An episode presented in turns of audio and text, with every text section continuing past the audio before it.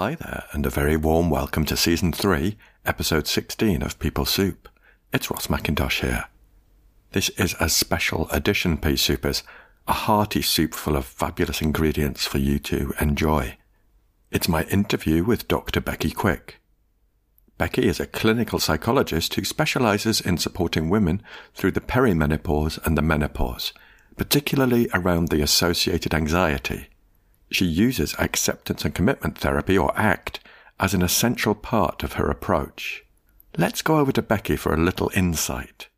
I'm quite clear in my mind that the world really needs women at this point and post menopause to be thriving and to be leaders. And we really need the, these women with the wisdom that they bring and the experience that they bring. Yeah, we need them more than ever. Mm. And but actually what's happening is a lot of women are you know leaving their careers through the menopause and are holding themselves back, not progressing, not going for those promotions from fear of not being able to, you know, be able to kind of carry out that role or just kind of feeling very, very anxious um, and low in self confidence. So, in this episode, we also talk about Becky's career path and some big decisions she's made. And there's one of the best takeaways we've ever had. People Soup is a community of people who are interested in behavioural science at work and how we can make it accessible, fun, and useful for ourselves and each other. At work, behavioural science has the capacity to enhance our well-being, help us be the person we want to be more often, and provide us with perspectives to enable cooperation, collaboration, and innovation. It was psychologist Abraham Maslow who said, A first rate soup is more creative than a second rate painting. And that was the inspiration for this podcast. More than ever, the world of work is a heady mix of people, behaviour, events, and challenges. When the blend is right, it can be first rate. Behavioural science and psychology has a lot to offer in terms of recipes, ingredients, seasoning, spices, and utensils. So, welcome to People Soup. In news, usually if I have a longer interview, I split it into two parts. This interview flowed so well that I decided to create one episode, and you, dear Pea Soupers, can choose to listen in as many installments as you wish. For convenience, I've added another first, a commercial break. I'll put the exact timing of the break on the show notes, but it will be around the halfway mark. Don't get too excited, I haven't bagged a major sponsorship deal, but I do have something I'd like to promote. If you do enjoy the podcast, I'd love it if you would subscribe, rate, and review it, whatever platform you're on. It helps us reach more people with stuff that could be useful. But for now, get a brew on and have a listen to my conversation with the brilliant Dr. Becky Quick. Pea Soupers, I am here in a virtual environment with Dr. Becky Quick, and I've been so excited about this meeting. I'm a little bit giddy. Becky, welcome to People Soup. Oh, thanks, Ross. It's very, very good to be here. Really good. I'm such a massive Pea Souper fan. So, oh. um, yeah, it's exciting. Oh, bless you. That mean that means so much to me. And I'm going to kick off right away with our research department because you know the People Soup research department like to explore our guests a bit. and I just want to cover what they've noted about you and okay, um, see if any of it resonates. If and some of it might be completely untrue, but um, hey, let's see where we get to. So it says here, Dr. Becky Quick, from fear to fulfillment. I love that as a strapline, by the way. and and you know what? Seriously, you bring this to life in everything that you do. I see you on different media channels, and it just really resonates with that. And and there was a quote you put up a few weeks ago or days ago, I can't remember, yeah. from Brene Brown, and it sums up for me what you do. And it said, um, "Courage is like it's a habitus, a habit, a virtue. You get it by courageous acts. It's like you learn to swim by swimming. You learn to courage by couraging." And I love that quote. Yeah and it kind of encapsulates you for me, what you do. I think you are out there and you are, I think it was Kelly Wilson in the act world who said you're living your life out loud. Yeah, yeah. Oh, that's well, that's obviously great to hear because, yeah, I am absolutely walking my talk and i think that's how i've because i've i know we'll get into this but i've pivoted my my practice recently from my own experiences of progressing in my business and actually mm. getting getting out there with all the fears of being visible and all that kind of stuff but it's really fulfill it is really fulfilling it really yeah. is yeah. I think I think you really you couldn't be more on brand than than you are. And and the words that my research department wrote down were inspiration, innovator, courageous pioneer. Oh, they also thought they also thought you were you were in the running for Glasses Wearer of the Year, 2019. That may be a news to you, but, but oh, apparently that is the case. Glasses, yeah, I do love my glasses. Yeah, and it says here possibly that you hail from Kirkby Lonsdale. I do. Oh, yes, yes, you are correct. Yeah. Now, all I know about Kirkby Lonsdale is from a fleeting journey through it because my sister's moved to a place called Austwick. Yeah, Austwick, which is not that yeah. far from yeah. Kirkby Lonsdale. Yeah. And the first time I went to visit was earlier this year, and we were picked up from Oxenholme, yeah. brackets Lake District. Yeah. and we drove through Kirkby Lonsdale. And you know what was happening in the middle of a park there? There were at least 30 people doing Tai Chi. Mm. In the middle of a park in Kirkby Lonsdale, next to the road. No, that I, did not go on when I was growing up there. and I thought this this this feels quite odd. And bear in mind, I live in Brighton, where all sorts of strange yeah. stuff goes on. But I was like, crikey, this feels a bit different. well, I'm feeling a bit upset that it was a, only a fleeting visit. You really need to go and, um, yeah, spend some time in Kirkby Lonsdale. It is amazing up there. It, I was very blessed to grow up in such a fantastic town, which and, and also just great because it's nestled right between the lakes and Dales. Mm. So um, yeah, so on my way to school, I would start off in Cumbria, I'd go into Lancashire, and then I went to school in Yorkshire. So it was like oh blimey, best of the best of many worlds. Yeah. Absolutely, yeah, yeah, yeah. Crikey.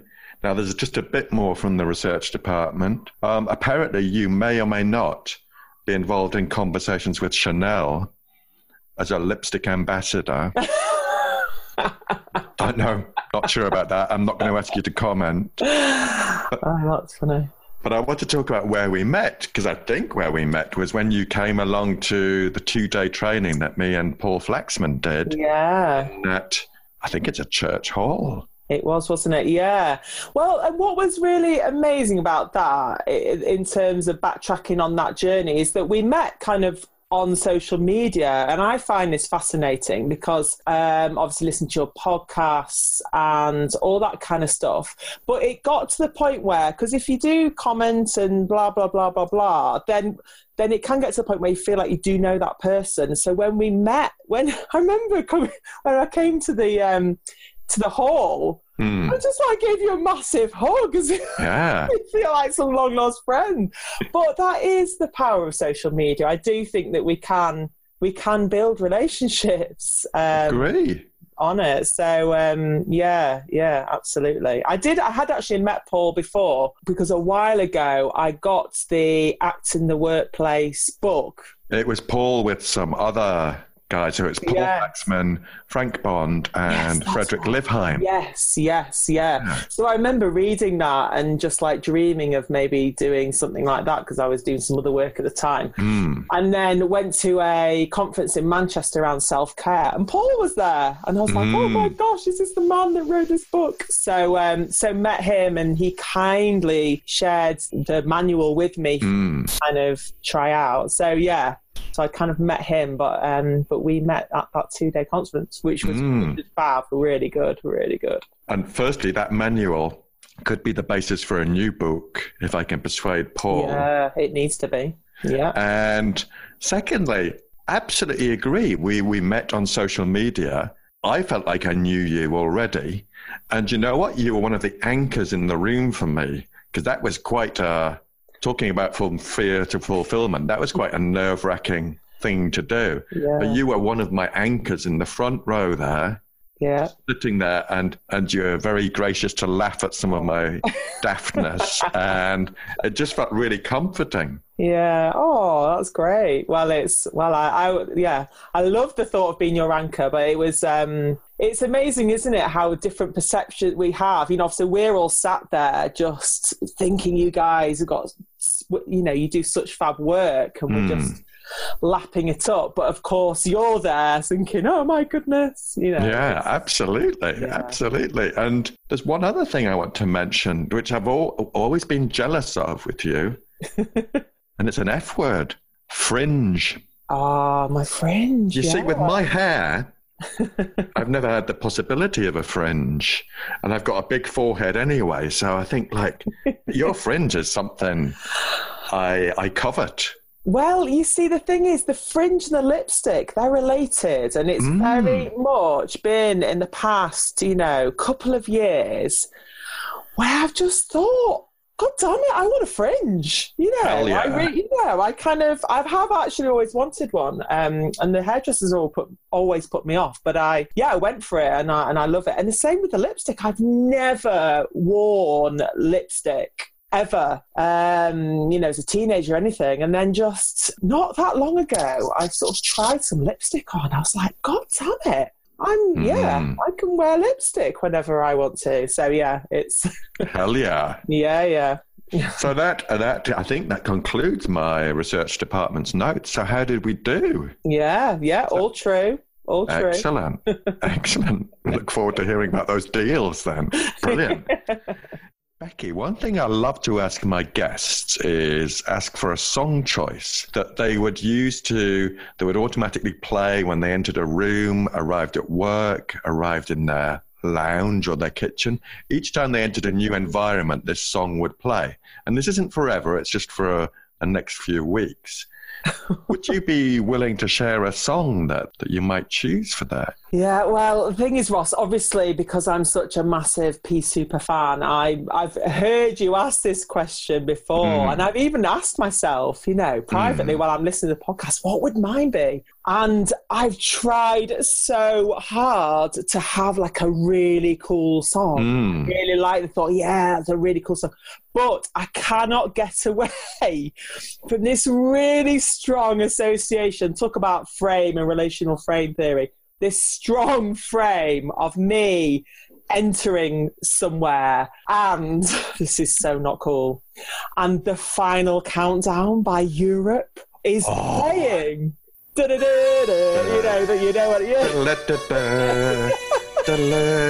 But I, I need to explain why. There's a, Oh, go, a go, go, go, yeah. Yeah, the, the, re- the reason why is because when I was growing up, from the age of 8 to Hmm. 18 till I left school, I was a season ticket holder with my dad for Blackburn Rovers, BRFC. Hmm. So we used to go to Blackburn Rovers week in, week out. And that's what they played when the Rovers, when, when the when the teams came out, Hmm. you know, to the beginning of the of the game, that's what played around Ewood Park. If there are any Blackburn Rovers fans listening, Yeah.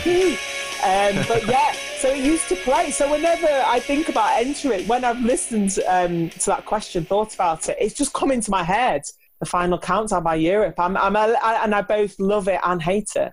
I think it's a great one to rock out to. If people were noticing you coming in, there'd maybe be flames around you as well, I'm guessing. Oh, I don't generally listen to that music, but anyway, yeah, But, that's what's but there. at the football, did they have different lyrics to it? Or do you no, no, no. It was no. It was the um, Is it, we're heading to Yeah, yeah, Venus? yeah. No, no, no, no, no. Yeah, and by that point there'd be the you know the guy on the speaker saying, "Oh, Yeah. you know, welcome to whatever," you know. But it's got, I mean, it, yeah, it was an amazing phase of my life. You know, going to watch, Yeah. going to watch the Rovers. I love that. It feels quite evocative too, and it's a cracking choice. Um, a little, a little um, insight. Quite often, when me and the good Doctor Flaxman are on the road, we're on the train chewing the fat. Yeah, Um, we can't have to just have a random song that's the theme for that trip. More than once, it's been the final countdown. no, has it? where just between trainings or in the breaks was just go to each other. so Oh, okay. there's, there's some alignment there, Oh, I love it. Oh. or uh, or attunement. Becky, I think you've touched on it a little bit, but how did you get into ACT? Mm, okay. Um, well, I because I'm quite a late kind of a late comer, I think, to the to the ACT party. Relatively late because my so I'm trained as a clinical psychologist, and my career really was quite sort of straightforward and kind of average really in terms of you know doing the my undergrad degree a couple of years as an assistant doctorate course and then i specialized in working with children and families Hmm. um, straight after my doctorate more specifically i've been working with children who experience developmental trauma so children who are in foster care or um, adopted or residential care. So was very much in that world very much in that world. And then i left the nhs in about just nearly five years ago. That's a long story but it was after having my second child. Um, it just wasn't going to kind of work. Um, so i decided to set up my own business Hmm. which is just fascinating just doing. So i and i decided to do the work i'd always done in the nhs for donkey's years you know privately Hmm. um, so the same work, but the kind of fear of doing that in a different kind of context was was massive actually, and and a lot of growth came from that. Even though I mean, I look back on that phase of my life, and even though it was really stressful because um, setting up, a, you know, I'd never planned to work for myself. I thought I would be in the Mm. NHS to the day I died. So it was a new thing that I hadn't planned for. It was the end of maternity leave. Um, so we hadn't, you know, hadn't like planned for finances and all that kind of stuff. And it was very scary, but actually it's probably one of the most fulfilling phases of my life. It really, really was. So at that point, I was renting a therapy room local to here Hmm. and I would do that on a Saturday morning, and there would be these people on a, on a Saturday late morning going up to this lovely attic room that they had there, and and I was like, what are they doing? And actually, a couple of psychologists that I knew, so I was like, what are you doing, scurrying up there? And they were going on to do, they were going up to um, an ACT training course Hmm. that that was being held there. Um, so I was like, "Ooh, what's this act?" And and sort of looked into it, and obviously I've been trained very much in CBT, you know, throughout my doctorate. wasn't using that massively in the work I did, but was kind of intrigued. Anyway, looked into it. Cut long story short, then went Mm. on to this Act Foundation course, and just like everything felt like it fell into place. Hmm. I was just like, oh my word, this is this just it just really landed so well with me. Yeah, I, I loved it.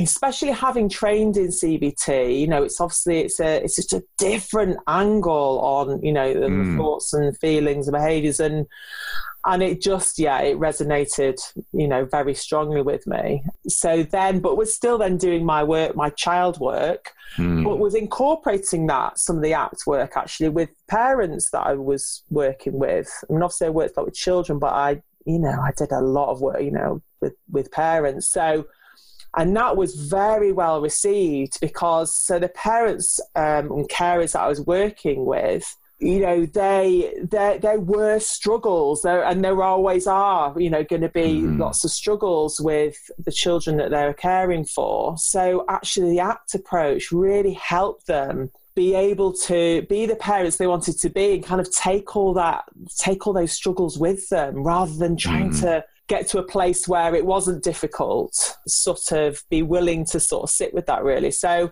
i used that a lot within that work but then and then did more training in that and then obviously thought about thought about acting in the workplace but Mm. then about this time last year well it's about september in 2018 i had a bit of a a bit of a uh, awakening as we might call it or midlife clarity so changed my practice i don't know if you want me to talk about that now or I want to come on to that. But first of all, you said something about your career was fairly average career. Hello, did you listen to what you just said? it was meant, amazing yeah, what you d- yeah, there's, yeah. there's no average about that. No, I guess sorry. What I probably meant, probably average wasn't the right word. It was more sort of pretty standard, pretty standard Mm. in terms of the tre- not standard as in everyone does that sort of thing, but as in very much a kind of pattern of doing what you know a lot of my cohort Yeah. doing, and then more recently I've kind of gone in a like slightly different way. Mm. So, so yeah, yeah. And I love, obviously, there, were, there was meaning and purpose in, in what you were doing there Yeah, yeah. with the work with children. Yeah. Oh, I I loved like- it. I did love it. I, I, I yeah, I'm very, very ple- blessed to have really loved um, my career. Mm. Um, yeah, I did love that work. And what at what point did you think, hey, I might leave this career? Well, it's it's it's actually almost very cliche in that. So last year I turned forty, and um, I also had a really significant trip to Australia to see my grandma. So my mum's Australian, um, and her and my grandma was ninety five. So I went over there on on my own, so without my family, well, without my immediate family, my children, my husband. Went over there, spent some time with her last year. As I say, turned 40, and then my youngest started school. I, looking back, I can see that my soul was kind of whispering to me actually for a good while. I mean, just dipping into the act work, thinking about, you know, ooh, doing act in a workplace, just being, in, you know, intrigued by all these different possibilities um, while still doing my, my work. It literally was the day that I dropped my, my youngest off at school for her sort of first day. And I was walking, I live in Knutsford in Cheshire, and I was walking, I've got this lovely walk to my therapy room that I had then, and I was walking across the park, and my like my stomach was just everything felt kind of not quite right and i was just like what is going on here and then i just just this thought came into my head and it was i don't want to work with children anymore. And i was like oh my god. So obviously you know did as we all do initially. It was like oh no no no don't have that thought. And then i was like no no no accept listen you know being aware of that Mm. thought. And because i my whole career had been working with children so I kind of that was a massive puzzle to me, to be honest. So I carried on doing what I was doing, but kind of just would have points in the in the day where I would actually just sit with myself and sort of listen into what was kind of going on, and and so yeah, it was it, it kind of it grew from there, and I just felt like I had another calling. It was really odd, actually, but I just felt really called to do something different in the world. I felt like I had something else to, to offer. And then it really did feel like I kind of became quite awakened to myself. And I went onto a coaching program and I spent a lot of time working out, well, what is this? You know, Mm. I'm feeling pulled in a different direction. What what is this? Basically, I've just kind of been pivoting and working out what that is over the past sort of 12 months or so and and I feel really passionate now about working with women. I do love men. Absolutely don't have any issue with men, but I feel really called to work with women around helping them free themselves from menopause anxiety. Mm. That's kind of where I've landed at um, with lots of sort of stepping stones to get to that point. But that's where I feel really sort of strongly. Yeah, it was a fascinating phase. love, love, love the way you describe this. There's there's real energy. You paint this really vivid picture of you walking across this park and this embodied yeah, experience. yeah, yeah. It was. It was. You know, it, it was. I'm sure you can imagine. It was quite. It's just. It was that mixture of kind of fear, like oh Mhm. my goodness, with curiosity, like where's this come from, and excitement. Mm. something opening. It was just, yeah, it was, it was, it was amazing, really. I mean, there's definitely been that theme of theme of knowing you know obviously there's all different aspects to act and but this theme of of really focusing on my values and moving towards those has just been incredible because when I look back to when I decided to leave the NHS, which was a massive decision, it was um, huge.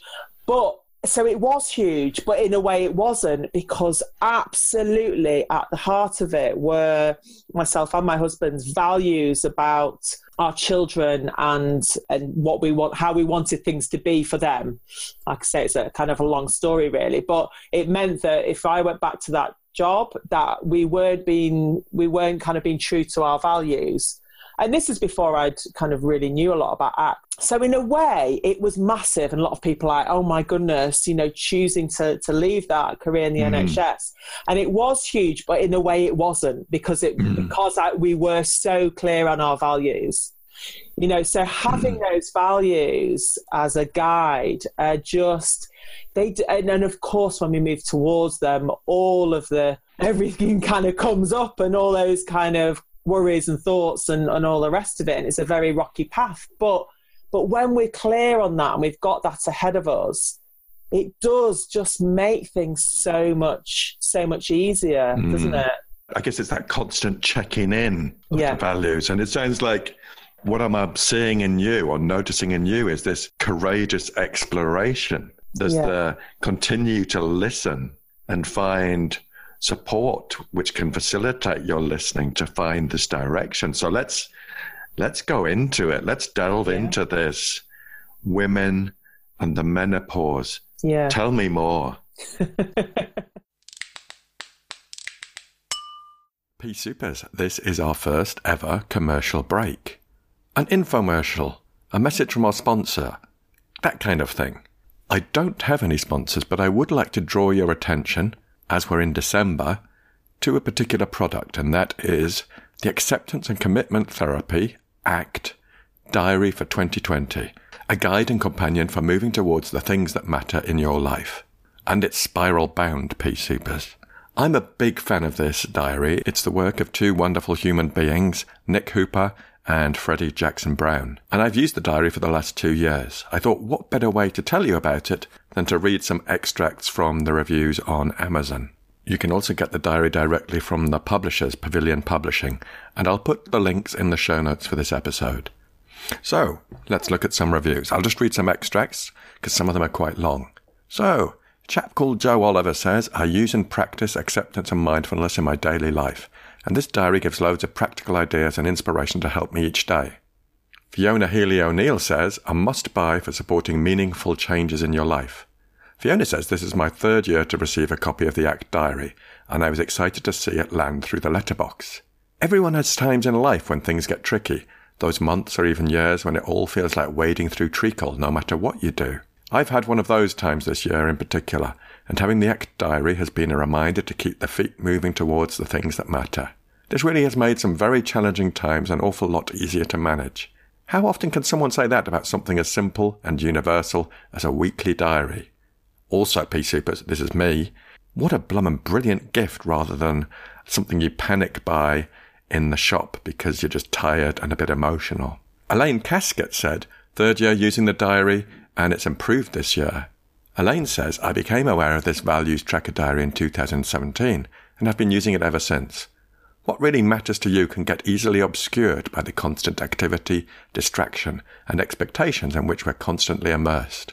For anyone who's read Johann Hari's Lost Connections or who's done certain types of psychotherapy, you may be aware that disconnection from values can contribute significantly to feelings of depression and anxiety.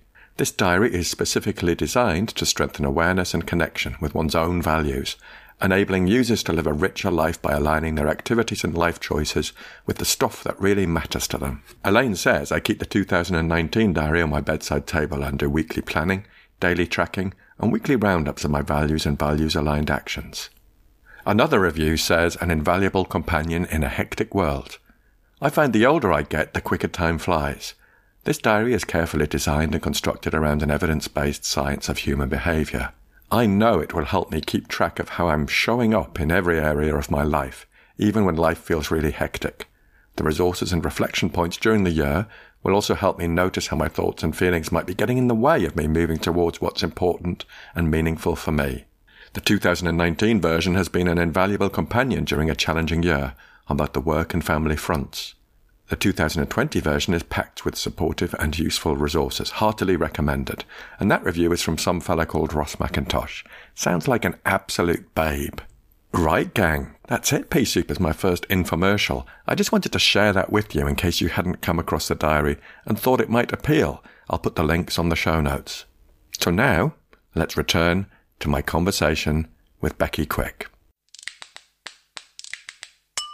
Well, I guess it's been it's fascinating, really. Um, so it's very much fueled by my own experiences, and a lot of my, a lot of you know my friends are kind of saying, "Hang on, you're 41. There's you know menopause is absolutely nothing. You know we're my, we're years from that." Mm. But actually, I've noticed over the past sort of year or so, very subtle but signs of hormonal changes. And actually, we now know there's this phase called the perimenopause, which mm. I mean, menopause needs a whole new rebrand and, and everything really, because really what we talk, what what often we're talking about when we talk about the menopause is really we're talking about a lot of it is the perimenopause because that's the phase. It can be like five to fifteen years before the actual menopause. Right. Um, so the, the menopause is is actually a day. So sort of um, in terms of classification, the menopause mm. is the day 12 months after your last period. So if you stop having periods, mm. then 12 months from the, the day after your your last one, that is the menopause. Wow. Yeah, there are so many different phases uh, of this because obviously mm. that's a phase in terms of when you are in that 12 months kind of phase up to it. But the perimenopause, which I, you know, I believe means kind of ara- around the menopause, you know, we now know it does, it can go on for quite a long time because, and of course, the hormones don't just sort of nicely sail to a, you know, to a different point. It's up and down and, and mm. it's, um, so yeah, I experienced the reason why I kind of have come to this point in working with um, women in the menopause is from my own experiences of tuning into my menstrual cycle, actually, at first, which with all my, you know, psychology background, was just fascinating because by tuning into my menstrual cycle and where I'm at at different phases of the month and what that means and what I struggle with and when I have energy and when I don't, all that kind of stuff has been a massive game changer for me in my life in almost being able to use and really kind of tune into all those ACT processes and also feeling really compassionate towards myself by tuning in. It's it's kind of, I mean, we have all these horm- these body changes going on on a monthly on a monthly mm. cycle. That's happening, and majority of women, and that's definitely me, have just ignored them for for such a long time. Just crack on, get on with life. But by being having that awareness, it just means that you can understand why something's more difficult, why you're more irritable, why you're frustrated about something, and therefore almost unhook from that just by being aware, okay, mm. I'm in mm. this phase, I'm premenstrual, this makes sense. So I kind of explored that a lot and then also had some kind of perimenopausal symptoms. So had really random, out of the blue, heart palpitations. Mm. Um, both during in the day and, and at night time. Yeah, which I mean, at first I didn't realize they were sort of. I didn't think, oh, that's perimenopausal symptoms. I just, well, like so many women, and I guess it is a complicated picture, but I was like, well, maybe that's stress. But they were kind of coming randomly. It wasn't like I was doing something stressful and then I'd feel them. They would just come out of the blue. At night time, they would come. They did come after I'd had uh, I'd drunk alcohol. Mm. So not, you know, I never drunk a lot, but I would, I started having it where I would drink. And then in the nighttime, I wake up absolutely drenched and have heart palpitations. So, and look, but looked into all this and, and learned that in terms of alcohol, alcohol and hormonal changes is just a really bad combo. So I've since, I don't, I now don't drink alcohol. So don't have any of those sort of sweats or heart palpitations at night time. And just having that understanding that actually my body's probably going through some hormonal changes and I might have a, a heart flutter and just being able to kind of I, I, just observed these palpitations again, sort of curious, you know, oh, this is, oh, this is really interesting. But I could see that you could so easily get sort of pulled into worrying about that, mm. um, which I think a lot of women do. You know, you have these random out of the blue heart palpitations, and that can send a lot of women women onto a sort of down a spiral of of anxiety about the heart palpitations or you know obviously lots of women have um, there are lots of different symptoms related to the menopause but mm. in terms of hot flushes or sweats those do obviously do happen but i guess what i'm really passionate about helping women with is that that layer of anxiety that then wraps around those symptoms because the and, and a lot of women, women have been saying that actually the symptoms themselves they're not great but they're kind mm. of okay but it's the, then the anxiety that they really really struggle with so it might be you know a lot of anxiety about them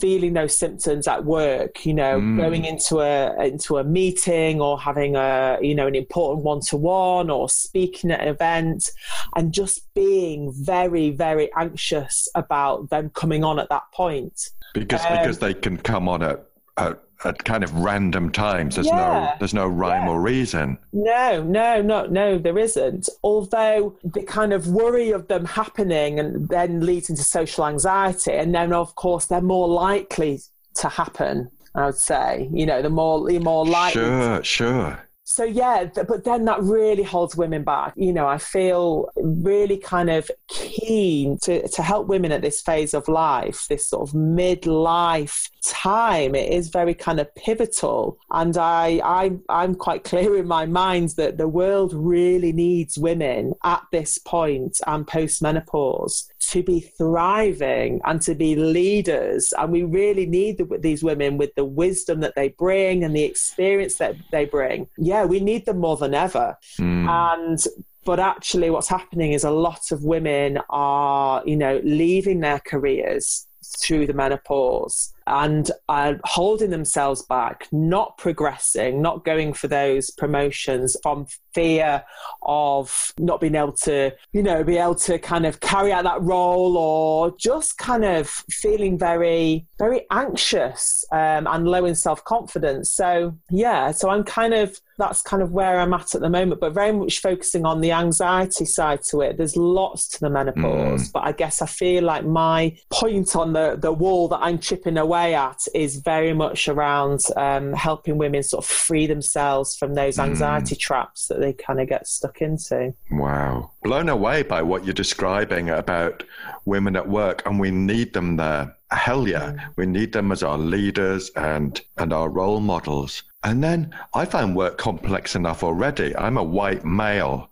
I've got it easy, for God's sake. But I found work complicated enough already with my own internal stuff and yeah. navigating that. But to have this extra layer upon layer of the physical connected to the unhelpful stuff is, yeah. is a whole new unimaginable thing for me to navigate. Yeah. And what you're doing is elevating the awareness of this using science, but you're also immense respect. You're, you're living your life out loud, like I said. Yeah, yeah, yeah. In well, certain I, elements, and I think that that is that is so powerful. Yeah, and I guess I mean, this is, we could say this for so many different, you know, groups of people, but I just feel really drawn to help these women understand, you know, what we do with anxiety and how actually to try and, you know, push it away or avoid it or checking a lot of women say that they kind of then check their bodies. Am I going to have a, a, symptom? You know, those sort mm. of checking all those psychological processes, which make complete sense because that's kind of what we just naturally do. We're kind of, you know, monitoring, threat, threat monitoring our bodies. That's what's keeping them stuck and keeping and maintaining that that anxiety. So I just feel really keen to just share mm. some psychological skills to to yeah unhook from from those mm. traps really i mean all the kind of you know all the the wisdom that's been put out into the world by our by the fantastic people who do all the ACT research and all that kind of stuff i just want to kind of pull that together for this particular group and help them in that way because i'm i'm speaking to so many women who when and when I talk about sort of ACT stuff, it just turns everything on its head, and they're they're kind of like, wow, you know, and it makes sense. A bit like mm. how when I kind of you know started exploring ACT and was like, oh yeah, this is really helpful. Yeah. Um, and same for them. It's like, okay, you know, actually living with these symptoms and these hormonal changes and and also sometimes listening to them i feel like it's if you can just pause and listen in sometimes the symptoms are telling us something like for mm-hmm. me you know actually alcohol's not working very well with you at the moment in your body. So let's just leave that for a bit. Mm. Or what it, whatever it might be. So just kind of listening and going with our bodies rather than trying to fight and not have those symptoms. It's mm. living with them, but living, you know, living a fulfilling and thriving life. Yeah. Can you, can you, off the top of your head, can you think of any examples of when you've shared this science with people and they've they've had that moment. Any examples that might bring it to life for people, our Pea Soupers out there? Yeah. Um, well, I was speaking to someone yesterday actually on kind of on a call, and she does a lot of work. So she herself is in the middle of, well, just almost getting towards the end of her menopause, she would say. But she she actually works with women in the workplace, and she says, and, and her kind of thing is around trying to gain as much kind of evidence. Obviously, menopause is so many different areas to it in terms of the actual physical and hormones mm. and HRT and, and nutrition. There's so much to it. So she's kind of sharing what she's learning with people, with women in the workplace. But I was talking to her about this, and yeah, she kind of was fascinated um, about about this sort of changing approach and actually just tuning into ourselves in this way and how that can kind of sort of well she you know for her she's like this is actually very freeing. So it was takes a while to land doesn't it this kind of this mm. kind of approach? But yeah i think it can be it can just be quite transformational actually. Yeah and the way you're describing it reminds me of interview I did with Guy Meadows from the Sleep School. Yeah. So this is exactly what he was describing in the way he applies ACT. And what I'm seeing in you, I'm going to add this to my research department notes creativity. You're bringing together these two things. You've found uh, an area that you're passionate about. You're applying your tools to it. Yeah. So ACT is, it sounds like it's quite fundamental to your toolkit. Is there anything else you're yeah. bringing in? I am focusing in on on ACT and anxiety at the moment because I feel like I need a kind of focus for 2020. So I'm I'm, I'm going to be developing some online courses purely around that. But in time and what I what I kind of if I work one to one, I'm I'm helping women through something what I call the the attunement process, which very much brings in kind of the ACT approach, but also um, some compa- you know compassion focused work but also it, it, then ties in with the work that I've done for for very you know for many years because working with the children and families that I've worked with it's all been about attunement so attunement between people you know obviously within relationships and attunement within ourselves.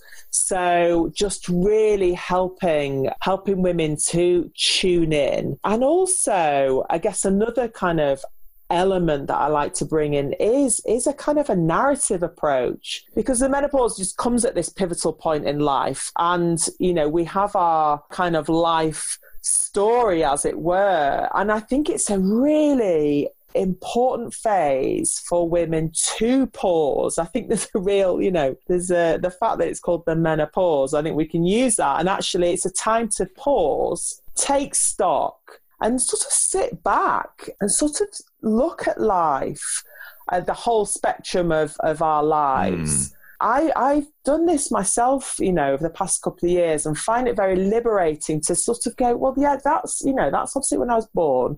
I don't know how life, how long life's going to go on till, but this is kind of my my story and kind of what's been going on for me. And this is where I am now. And what how do I want things to what are the the dreams that I have for the future? How do I kind of want things to be and to have some kind of and to help women to be empowered mm. to, to do that rather than kind of just living sort of almost unconsciously and with all the layers and stresses of, of modern life just helping them to take stock and work out you know what direction where do i want to go from mm. from now so so yeah kind of almost like a narrative you know like i used to do that a lot with with the with the families i work with just helping children to you know understand their their life narrative and and make sense of it and similarly you know with women really. Let's just mm. kind of make some make some sort of sense of this. But yeah, in terms of the insomnia is a really big issue within within menopause, and um, I had a really fast, fascinating chat with Guy Meadows about this,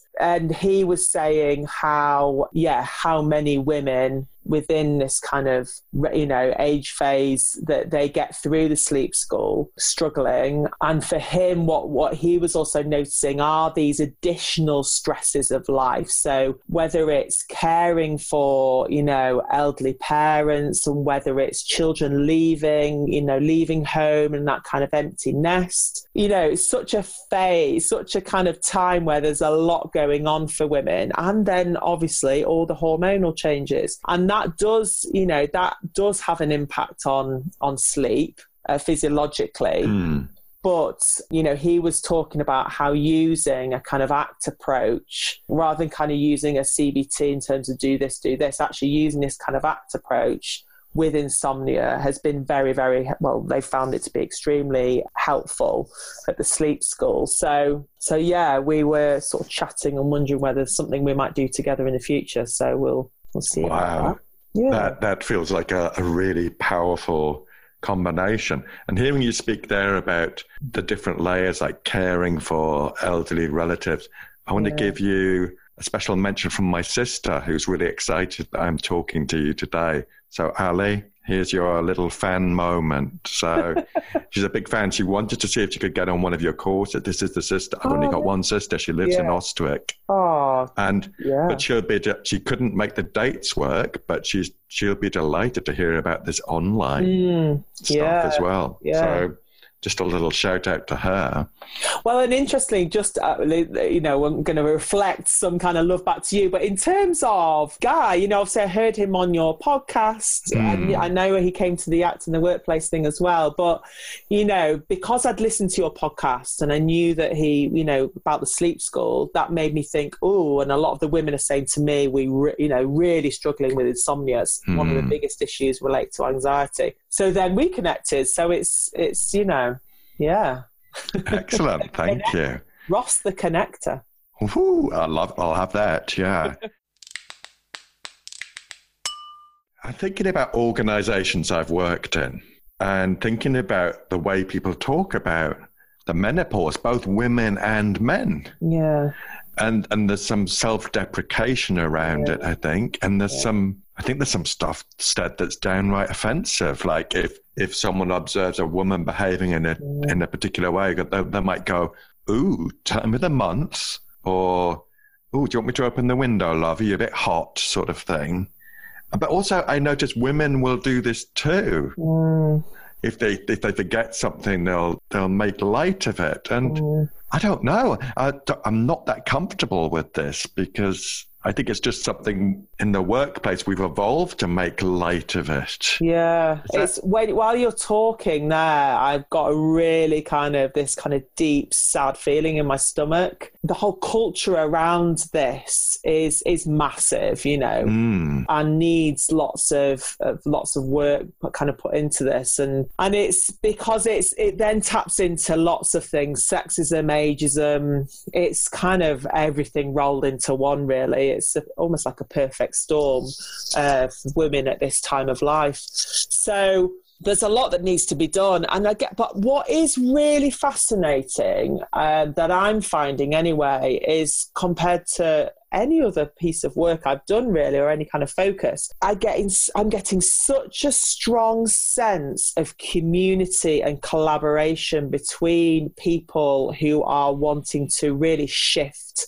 this hmm. perception and really help help ourselves and other women through this through this phase that is incredible i don't mm. feel like a kind of preciousness at all. I feel like we're all kind of right, okay, let's really get together, you know, real, really kind of connect and as a and as a kind of collective, really shift this this mm. perception. I I mean, a lot of women say, and I and I just have to listen to this because obviously I am earlier on in my forties. So, um, but what really gets my goat, but but that is talked about a lot, is that women feel like they become invisible. That word "invisible" comes up so often. I can't tell you. Mm and it really riles me. I mean, I am a bit of a, I'm a bit of a, a, a, rebel, and oh man, the thought I'm just like, no, no, god damn it, because actually it, it is it, it has the potential to become such an amazing time of women's lives. And there are women out there who are you know post menopause saying it is fun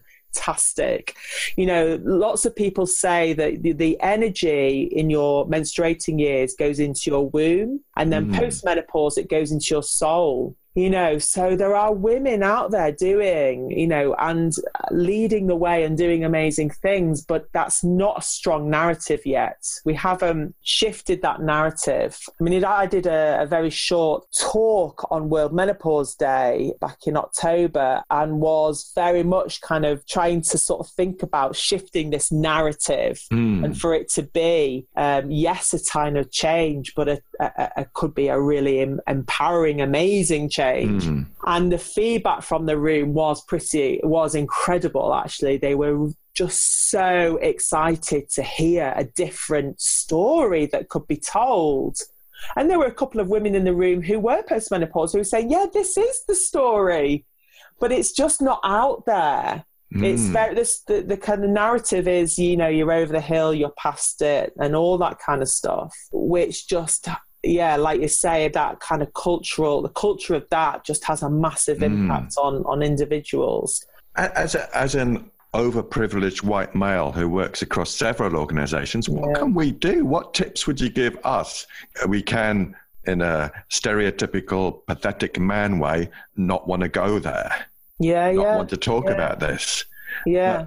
And I'm really happy to talk about it. But are there any steers you might give us uh, to help us start conversations? Say, if, if you're a leader with a whole diverse range of staff, if you're a colleague, if you're hell, if you're a husband, a brother, a yeah, son, yeah. what can the boys do? Yeah. Rather than just be Egypts. well, I like everything, probably, the starting point that I think is just so key is curiosity and empathy. Mm. A lot of women have said to me, uh, well, when I've asked them, what would be, you know, where's the kind of starting point with with what you kind of need when you're struggling through this phase and they they a lot of women have said empathy, you know, mm. kind of. But I think curiosity comes before that. So, in terms of in the workplace or as a partner or what, whatever it might be, it's sort of accepting. This, this is this is ACT, you know, obviously in action, really, but mm. kind of being aware and and taking with those kind of that kind of fear of oh, I don't want to kind of talk about it and will it make them feel this, that, and the other, what have you, all that kind of chitter chatter that kind of goes on, but actually stepping forward with curiosity and openness mm. and kind of asking curiously. Um, so I guess if someone's seeing someone struggling in the workplace, then then being open and curious. So to, mm. you know, how is that? How does that affect you? How you know how you feeling? Just those kind of curious questions, really. Mm. With the, hmm. I mean, the thing is, I think it's always about your how you actually relate, isn't it? And kind of what you get across in terms of the way you speak to somebody. That I think is then then very freeing because then a woman can say, well, yeah, you know, I, you know, whatever it might be, what I'm, what they're struggling with, or, or what have you, but kind of having that curious, open um, stance mm. is hmm. is the first step. I I always think. I think you're making me think because I'm probably going to be designing some stuff for one organization around having cracking conversations. I'm calling yeah. it. I've seen this many times in organizations where a male boss wants to talk to a woman about lady issues. Yeah, yeah. And the way they go like that, I'm uh, mimicking what they say. Oh, I'm not going to ask because it's a lady, a lady issue. It's like, for God's sake, yeah, man. Yeah, yeah. We're in 2019.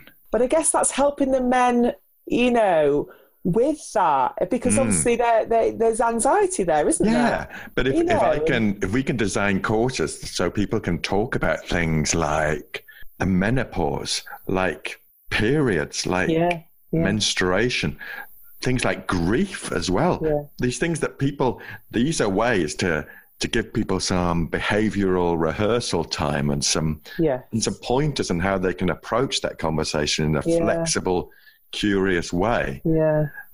That will then make loads of other conversations much easier. Yeah. If we go with the stuff that is perceived as crikey, I could never talk to a colleague about that, then hey, we're opening lots of really fundamental yeah. doors in yeah. the workplace. I heard about, um, I'm trying to think who told me, I can't remember now, but someone was telling me about uh, this amazing woman leader. I can't remember which um, which company it was now. But anyway, this this this woman who was very very high up in this organisation, and mm. she you know started going through the menopause and was experiencing different symptoms, and she just made it really clear to everybody that there will be times where actually I'm not going to be able to come in because I'm, you know, whatever, if I'm feeling particular symptoms and what have you. And she just made it really clear and obvious and then mm. was kind of out there with it really. Um, you know, so therefore I'll do work from home or and was just kind of open and mm. and I think that's just very liberating as you would do with any other kind of health issue really if if mm. it's got to that point where actually you feel like no I need to work from home you know because it's then of course you're going to then be more productive if you tune into where you're at and what you need ultimately mm. you're going to be more productive but of course we need more of those sort of conversations and for that to be you know so we need to keep accepted. talking about it and and we need to reflect on if we're thinking about an organization as a as a unit where we want to get value out of it, we need to be talking about the perimenopause as well. Yeah. If that, that lasts for, yeah. I think you said between five and 15 years. Yeah, yeah. That's such a large part of the working life. And it feels like yeah. we know from, from research on gender in the workplace that the people have described it as the glass ceiling. They're now describing it as more like a labyrinth okay. get through. Yeah, in, in one paper I read, I'll put it on the show notes. Yeah. But they're saying that there's a labyrinth to get through, and men are given the map on a high level view, women aren't. Yeah, yeah. And I, I really like that analogy. And then the other one is the glass cliff, where women can be put in precarious leadership positions because they're seen as having these qualities of connection, compassion, and being able to deliver difficult messages. Mm. And, and mm. I mean, I'm going beyond this, but it's those inequalities we've still got that are rife. Yeah. This is another. Yeah really practical way to raise the issues and enable those conversations to take place. I think. Yeah, yeah. But it's like yeah. it feels like crikey, there's so much history to chip away at. Yeah, yeah, there is. Yeah, absolutely. But I, I, but I feel, I mean, there's a real momentum kind of growing around a much more, like I say, positive narrative around menopause and support, and on the back of lots of things. And I kind of feel like there's lots of work that's gone before for lots of different parts. Think about the workplace. In the workplace, you know, we're kind of there's lots of chipping away at different parts of the wall, mm. and we're we're kind of we're heading in, you know, I think in in the right direction. I mean, something that I'm really interested in, in terms of the workplace, and I'm going to meet with Nikki Sano, I think that's Sano, that's how you pronounce her surname. But anyway, Nikki, she's the parent mentor. I don't know if you've heard about this scheme, but it's a scheme where within companies, parents mm. mentor parents who are returning to work. So, okay. Mums and dads that have been off on maternity, paternity leave, or what have you, they then have a mentor within the organisation to to go to, which is fab. In terms of organisations, you know, it's no external person coming in. It's someone within your organisation who knows your organisation, knows the culture, and then they they can kind of mentor them. I'm just really fascinated and whether we could set something up around uh, the menopause, menopause mentoring, mm. you know, and kind of actually having someone within your organization who you can kind of buddy up with and just have that mentor. Mm. Um, would just give you that that secure base to go to, you know, and kind of help you navigate that with someone who's kind of gone ahead of you, as it were. Mm. Um, so I'm quite. Fa- I mean, this is these are just. I mean, I yeah, I have lots of different thoughts, um, but that's. I mean, I'm interested mm. in that as a model. See whether that could be helpful within the workplace. I don't know what it, you think about that. Instinctively, I'd say yes, because because a mentor can can talk about their route, how they navigated the labyrinth, perhaps. Yeah. yeah and allow that person to maybe get a glimpse of what obviously there'll be the symptoms and experiences will be different. Yeah. But if they can give them more clarity on the labyrinths, yeah. Yeah. And that could be phenomenal. I, yeah. I love that idea yeah. and that and that willingness from both sides to talk. Yeah, yeah, absolutely. So yeah, we'll see about that. Mm. That kind of project. So what what else does 2020 have in store for you? what are, what are the plans? What can you reveal or tease us with? Yeah, well, I am really focusing on creating this online course around freeing yourself from menopause anxiety. And then from that, kind of, I like, I need to update my website. I feel like I'm almost like ahead of myself talking about things before I've actually done the bits. Mm. But you see, that's that is kind of how I roll. I just kind of move and do stuff and then work things out as I I like to find out, listen, research, you know, people's experiences, etc., etc. Marry that up with what I've got to offer and then develop things mm. from hmm. there rather than developing something, launching it, and see how it lands. I think that has a real level of authenticity to it because we can see as a noticer we yeah. can see it evolving as it evolves for you and it's yeah. it's it's really engaging well yeah but i guess because we want to be as helpful as possible basically don't mm. we you know so it's yeah working out how that can be so i'm doing that and then and with that i will be producing i'm really keen to produce free content free mm. um, downloads and workbooks and all that kind of stuff to start start women on that journey really in terms of understanding their, this, sort of this extra layer of anxiety on top of symptoms that mm. they experience in a different way. So and also I, I really love speaking. I've kind of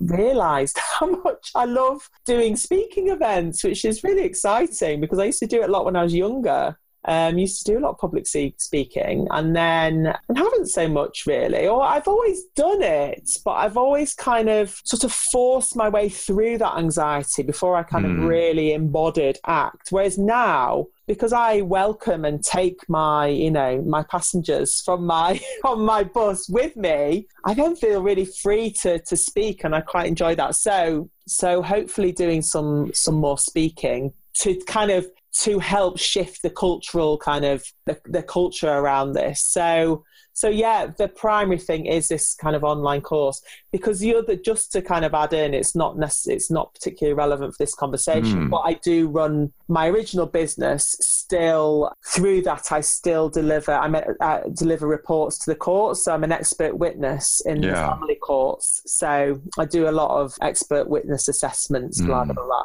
So I still do that. That takes up a lot of time, and that frees me up to sort of slowly work out how I can best help these women and, and I feel like it's an online mm. at the moment it's an online course around this. I love what you're saying about groups and noticing that you really like it. That's one thing I've noticed this year coincidentally is yeah. that I love bringing that curiosity, but also the unexpected. It's like tales of the unexpected. what might happen or what might someone ask? And I love that. But I think we're also reaching more people. Yeah, yeah, very motivated by that. Very. I guess from being one to one or, you know, yeah, one to one in a therapy room, uh, which absolutely has its place, mm. 100%. But for me, I feel like actually how I can best be my best self in this world is, uh, you know, one to many. Mm. And and so the other week I did this this only half hour kind of talk with some business owners around visibility in mm. their, you know, becoming more visible in your business. And I used the passengers on the bus metaphor uh, we didn't act it out. We didn't have time. Mm. I just kind of talked through that, and and then they just totally got it. Mm. And then mm. in there, they then all you know introduced themselves at the end of their businesses, and they kind of just happened to mention a little bit about what they got from the session, and they all were using the analogy that in the words they were using and i was just sat there thinking oh this is just great you know to so there are about 25 30 people and i just thought fab you know, just click, you know, just got them mm. thinking about things in a slightly different way, taking those passengers with them on their journey towards mm. being visible in their business. And and I just thought that's yeah, that kind of fills me up really. It's very fulfilling to help people in that way. Boom. Yeah. Love it. Becky, you know, you'll also know, being a Pea Souper, that I like to just finish off the, the podcast episode with a takeaway. Is there is there any is there any takeaway that springs to mind that you would be willing to share with our Pea Soupers? Yeah, absolutely. The takeaway that um, that I would want to share on this kind of topic around menopause and, and, and anxiety is it's actually like a hashtag be more whale. And I'll explain this. Mm. So the the takeaway is is linked to the this biological fact. I don't know if you knew this, um, Ross, but humans and whales, as in the sea animal, yeah. um, are the only animals in the whole world and kingdom that have a menopause. Did you know that? Hell no. Right. So, isn't it weird that humans have a menopause? Why do we stop being able to have babies as a hmm. species mm. and, and, and kind of needing to, you know, reproduce and continue? It's fascinating that, that we do, that we do have a menopause. And it's only us and whales. So, whales also have a menopause. Mm. So, every other animal species the females can keep reproducing from birth to death, which actually makes sense in terms of evolution. But we don't, and whales mm. don't. Now, look at the whales. They so the female whales they you know can reproduce and then they go through the menopause and they stop mm. being able to reproduce and then they become the leaders of the pod. They right. share their wisdom of the oceans um, with and you know and all of that with their with their school, and they are the leaders of the pod. And I feel like that's a really nice way of thinking about you know women and how this potential.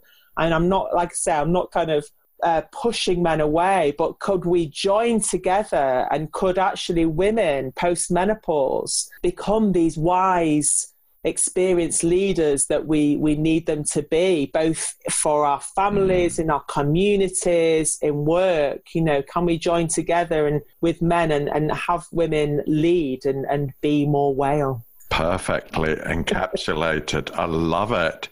Hashtag be more whale. Yeah. You heard it here, possibly first. I'm not sure, but um, I don't think so. Well, I'm gonna I'm gonna go with that. That's amazing. And can we get the links to all your channels and presences? To put yeah. on the show notes yeah. for this, yeah, yeah, oh, absolutely. And if you if you do have any any research from the area as well. If you could put any links to that, that would be amazing. Yeah, we haven't talked about that actually, but I there there isn't the the only research that's mm. that's been done and which is fantastic in terms of Dr. Myra um, Hunter, who's she's a professor at King's College. She she's done a lot of work around CBT for mm. menopausal symptoms, but more specifically hot flushes. But that's kind of it. There's nothing out there that I can find. Please, oh my goodness, I'd love to hear there's some well, work around ACT, but there's none. And, Soupers, if, yeah. if you're aware of any research or if you are a researcher and are looking for an avenue, hello, yeah. here's your avenue. Yeah. Oh, this is amazing. Yeah, there's nothing out there. So I'm kind of, yeah, so that would be, we, we need that, but that's mm. not, I can't kind of go ahead and, and do that on my own. So I am looking for people to sort of join this, join forces. But yeah, so there's nothing really around. So like I say, there's CBT, but I feel really passionate about actually just looking at ACT as a, as a different mm. way of, of, of, it. So, um, but yeah, absolutely. And the other thing to say is that I am so open to people getting in touch with me in with with whatever that might be like in a mm. really genuine you know connecting so i always um, encourage anybody that wants to get you know get in touch we can have a chat and yeah wow thank you on many many levels for your for that generosity but also your generosity today and sharing what you've shared, giving us those insights and and your reflections. I'm all over this. I'm hooked on what's happening, and I feel so much more well informed now as well. So I'm immensely grateful for you taking the time to come and share it here.